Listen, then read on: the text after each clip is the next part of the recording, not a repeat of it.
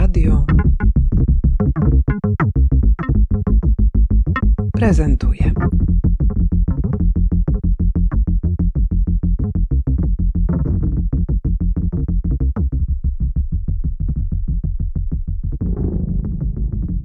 Ja jak architekt, ale też mieszkaniec Śródmieścia Południowego wyobrażam sobie, że Śródmieście ma niesamowity potencjał do tego, żeby być dzielnicą pieszą z ograniczonym ruchem samochodu. Po prostu jest tak przyjemnie chodzić wśród tych budynków, wśród budynków, które pochodzą z bardzo różnych okresów. Spacerowanie, a zarazem życie w Śródmieściu byłoby na pewno w otoczeniu architektury fantastyczne. Krzysztof Mordyński, jestem historykiem, pracuję w Muzeum Uniwersytetu Warszawskiego, natomiast oprócz tego jestem autorem Śród PD, czyli ilustrowanego atlasu Śródmieścia Południowego. Michał Kempiński, jestem architektem, mieszkam i pracuję w Warszawie, tutaj w Śródmieściu Południowym. Jestem współautorem atlasu architektury Śród PD. Przy okazji wydawanie kolejnych tomów, ilustrowanych atlasów architektury różnych, nie tylko dzielnic, ale też okolic Warszawy, zwykle wynika wielka dyskusja, która dotyczy tego, dlaczego autorzy włączyli akurat te miejsca do atlasu, a nie inne. Jakim kluczem dobieraliście obiekty, które finalnie znalazły się w książce? Jest ich bardzo dużo, bo aż 70. Więc szansa na to, że będzie wiele osób niezadowolonych, zmalała w waszym przypadku. No ale jednak ten klucz doboru jest zawsze bardzo ważny. No tak, wybierając obiekty, oczywiście byliśmy przerażeni tym, że będzie wiele osób, które powiedzą, dlaczego tego akurat nie ma. No ale w sumie zdecydowaliśmy się po dyskusjach na takie, które będą dawać pewien przekrój dzielnicy. Bardzo ciekawe dzielnice, jakąś Śródmieście Południowe, i będzie to taka podróż zarówno geograficzna po całej dzielnicy, jak i będzie to przejście przez różne epoki, style projektowania. No właśnie, bo może zacznijmy od definicji. Czym właściwie jest Śródmieście Południowe? Nie wszyscy to dobrze rozumieją, nawet nie wszyscy wiedzą, gdzie przebiega granica. Ona jest dość dobrze zdefiniowana, gdzie zaczyna się Śródmieście Południowe, ale zostawiam wam tę przyjemność ogłoszenia, od którego momentu się zaczyna. Śródmieście Południowe jest oddzielone od Śródmieścia Północnego Alejami Jerozolimskimi. Tak można zacząć opowieść o tym obszarze. Następnie ulicą Chałubińskiego i Aleją Niepodległości. W ramach naszego atlasu opisujemy również Pole Mokotowskie w jego wschodniej części, a potem Śródmieście Południowe, można by powiedzieć, kończy się tam, gdzie zaczyna Mokotów na Placu Unii Lubelskiej. W Śródmieściu Południowym znajdują się również Łazienki i granica wschodnia Śródmieścia przebiega wzdłuż Skarpy aż do Nowego Światu, do Alei Jerozolimskich z powrotem. Ten obszar jest bardzo bogaty, jeżeli chodzi o obiekty architektoniczne, które stanowią o przeszłości Warszawy. Również najcenniejsze budynki, najcenniejsze architektonicznie znajdziemy w tej okolicy, no bo cały czas musimy pamiętać, że to nie jest dzielnica, tylko pół tej dzielnicy i należy to jakoś zaznaczać, bo się Śródmieście Północne obrazi na nas i jacyś reprezentanci Śródmieścia Północnego nas tutaj będą korygować. W każdym razie to nie jest ta najstarsza część Warszawy, to jest jakby druga w kolejności najstarsza. Chociaż nie wiem, Brudno się zaraz do nas odezwie w sprawie rzeczywistych źródeł powstania miasta. Tak, Jazdów. Ale ma chwila, Jazdów właśnie. Myślę, że możemy powiedzieć, kto był pierwszy, kto był później, to może nie jest aż takie istotne, ale mamy tutaj w Śródmieściu Południowym Plac Trzech Krzyży, który trochę jakby łączy te wszystkie wątki. Jest dawnym skrzyżowaniem wielu dróg, ulicy Mokotowskiej dzisiejszej, która biegła na Rakowiec, potem Brackiej, która biegła na Izgody, która biegła na Grzybów, potem Wiejska dzisiejsza, która biegła w stronę Jazdowa i do Zamku. Więc jest to skrzyżowanie takich dróg, traktów, które właściwie sięgają swoimi czasami do średniowiecza. Czyli jednak średniowiecze, bo my tutaj, ja tak mówię dlatego, że siedzimy przy tej Mokotowskiej, siedzimy przy Księgarni Bęc Zmiany, siedzimy przy Księgarni Bęca i to jest nasza mała ojczyzna, to Śródmieście Południowe. I muszę powiedzieć, że bardzo, bardzo, bardzo się ucieszyliśmy, kiedy w końcu ten tom się pojawił. Ale wróćmy do walorów architektonicznych Śródmieścia Południowego. Jak wy byście scharakteryzowali to bogactwo rozmaitych zdarzeń, z którym tutaj mamy do czynienia? Jak Można byłoby to opisać. Co tu właściwie znajdziemy? Jakie style? Przykłady czego? Jakiego rodzaju myślenia o mieście? Jakich materiałów? Są tu przede wszystkim w Śródmieściu Południowym prawdziwe perełki. Czasem są one tak oczywiste, że po prostu wędrując trudno ich nie zauważyć, jak Plac Konstytucji, a czasem trzeba nieźle poszukać i trochę wejść na zaplecze, żeby odnaleźć taką willę Struwego.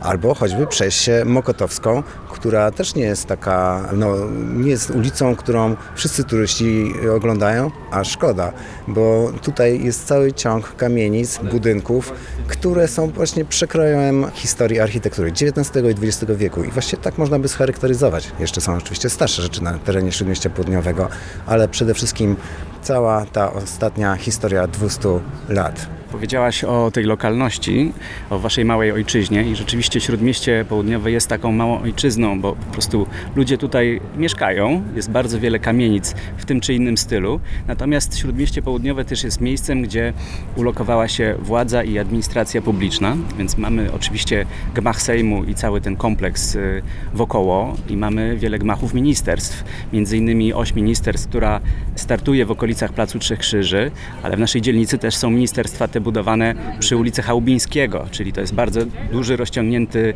teren, na którym przeplatają się losy urzędników, tych spraw państwowych i tych spraw zupełnie lokalnych mieszkańców.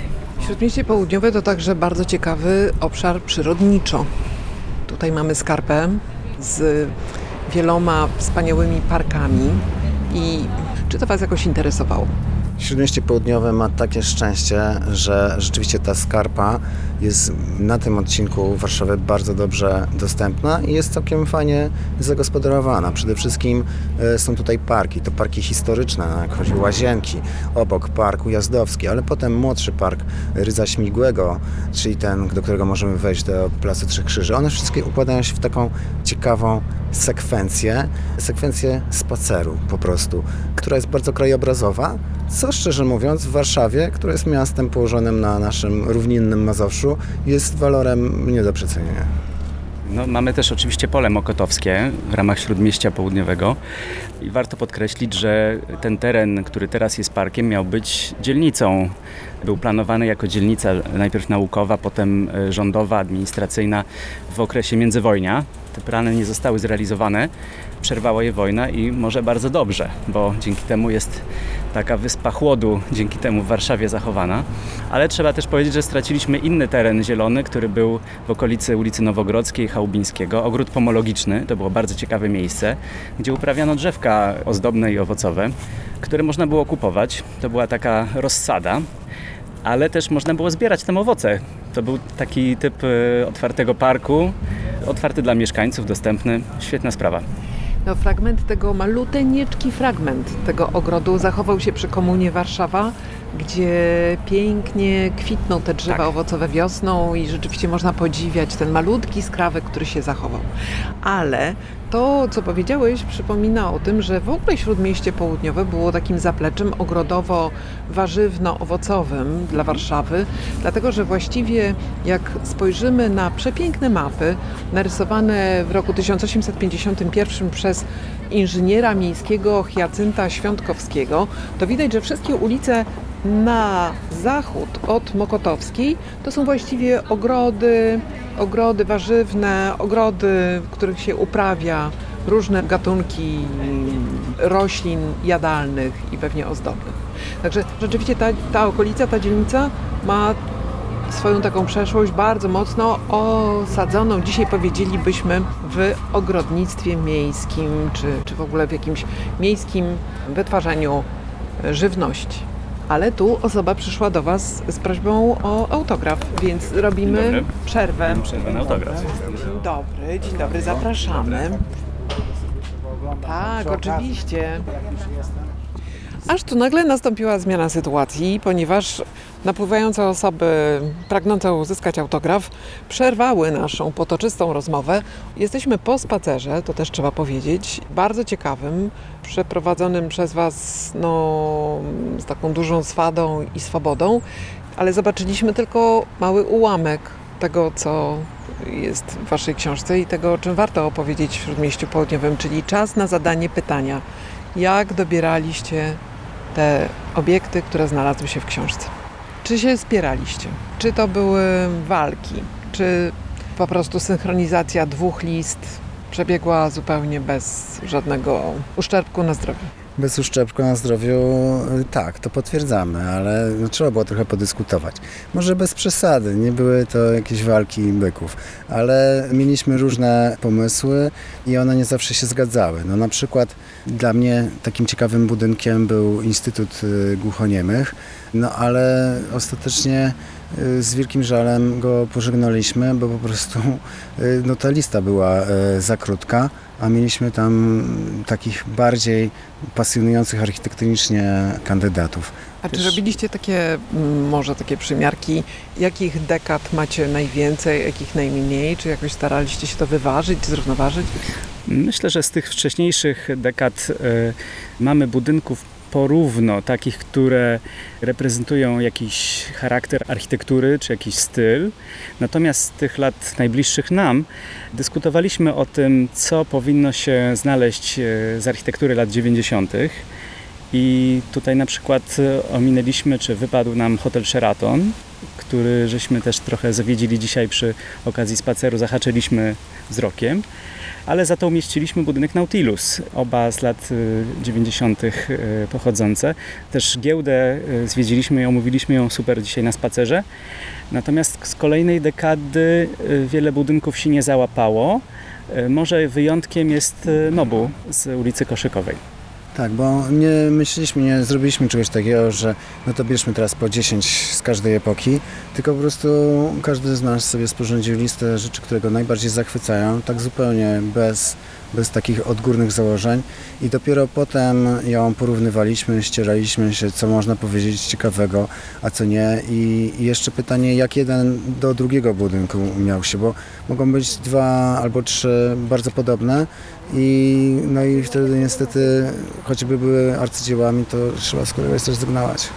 No to na pewno były trudne rozmowy.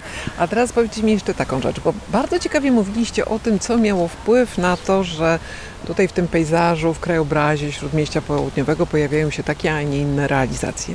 Czy można byłoby na bazie tego waszego researchu i tej waszej publikacji też powiedzieć, że jakieś postaci architektów bądź architektek miały jakiś znaczący wpływ na to, w jaki sposób ta okolica funkcjonuje? Czy był ktoś taki, kto nadał temu kształt? Oczywiście pytam o okres powojenny, tak? A może się wyłania jakaś osoba, która ma najwięcej realizacji znaczących w tym obszarze?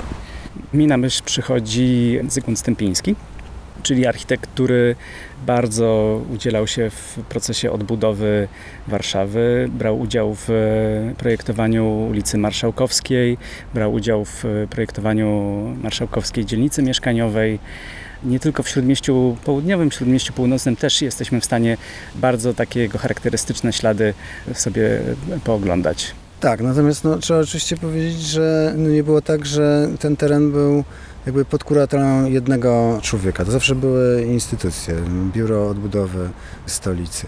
Ale skoro już mówimy o takich osobach, które zrobiły więcej niż inne, no to w trakcie spaceru to nawet wyszło, to Bogdan Pniewski. On tutaj pozostawił swój odcisk i od Skarpy, gdzie mamy Sejm, i na końcu tej naszej całej dzielnicy, mam na myśli od strony Mokotowa, tam miał zrobić znacznie więcej, miał zrobić całą dzielnicę, a jest grupa budynków. No i co ważne, to nie tylko w czasach powojennych działał, ale również w czasach przedwojennych. Pytałaś o powojennych architektów, ale on jak najbardziej zaczynał już współtworzyć naszą Warszawę, nasze Śródmieście Południowe jeszcze w latach 30. Zapytam was jeszcze o taki element, który właściwie jest równoważny z waszymi tekstami. To są ilustracje. W czasie spaceru wspomnieliście o tym, że dokonywaliście wyboru, z jakiego okresu chcecie budynek przedstawić. Te rysunki są bardzo schematyczne, one przedstawiają bardzo taki wyczyszczony, surowy, właściwie geometryczny stan tych fasad.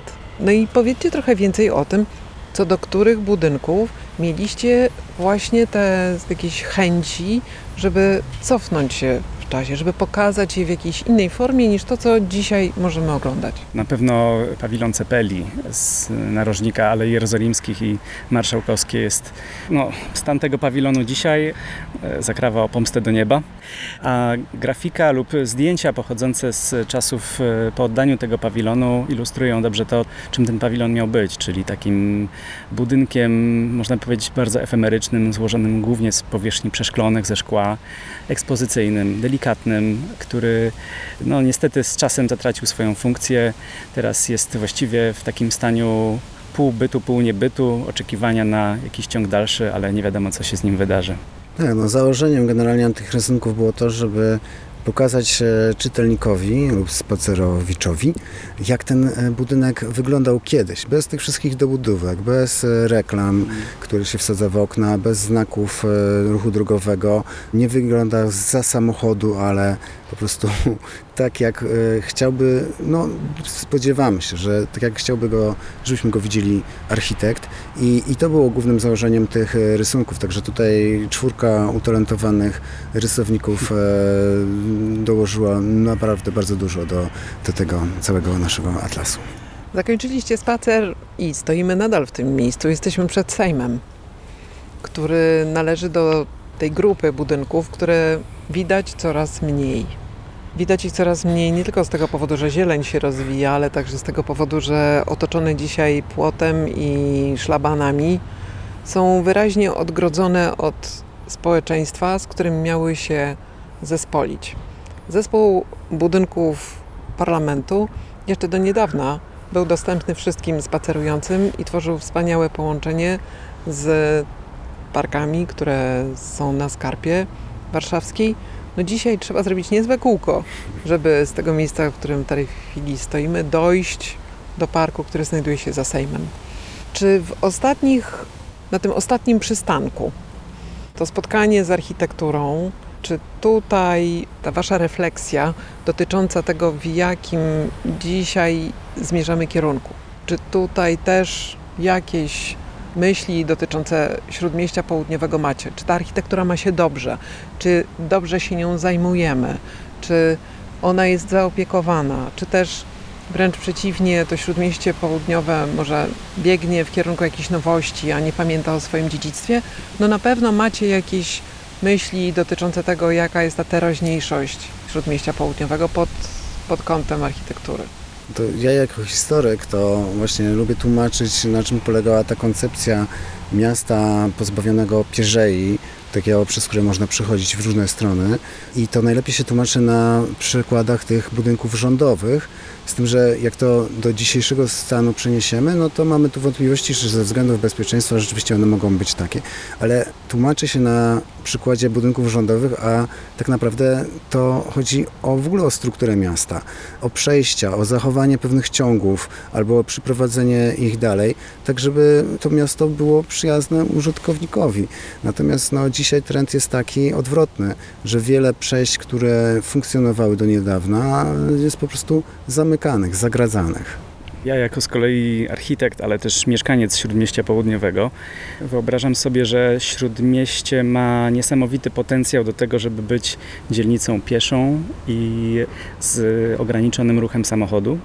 Po prostu jest tak przyjemnie chodzić wśród tych budynków, które pochodzą z bardzo różnych okresów.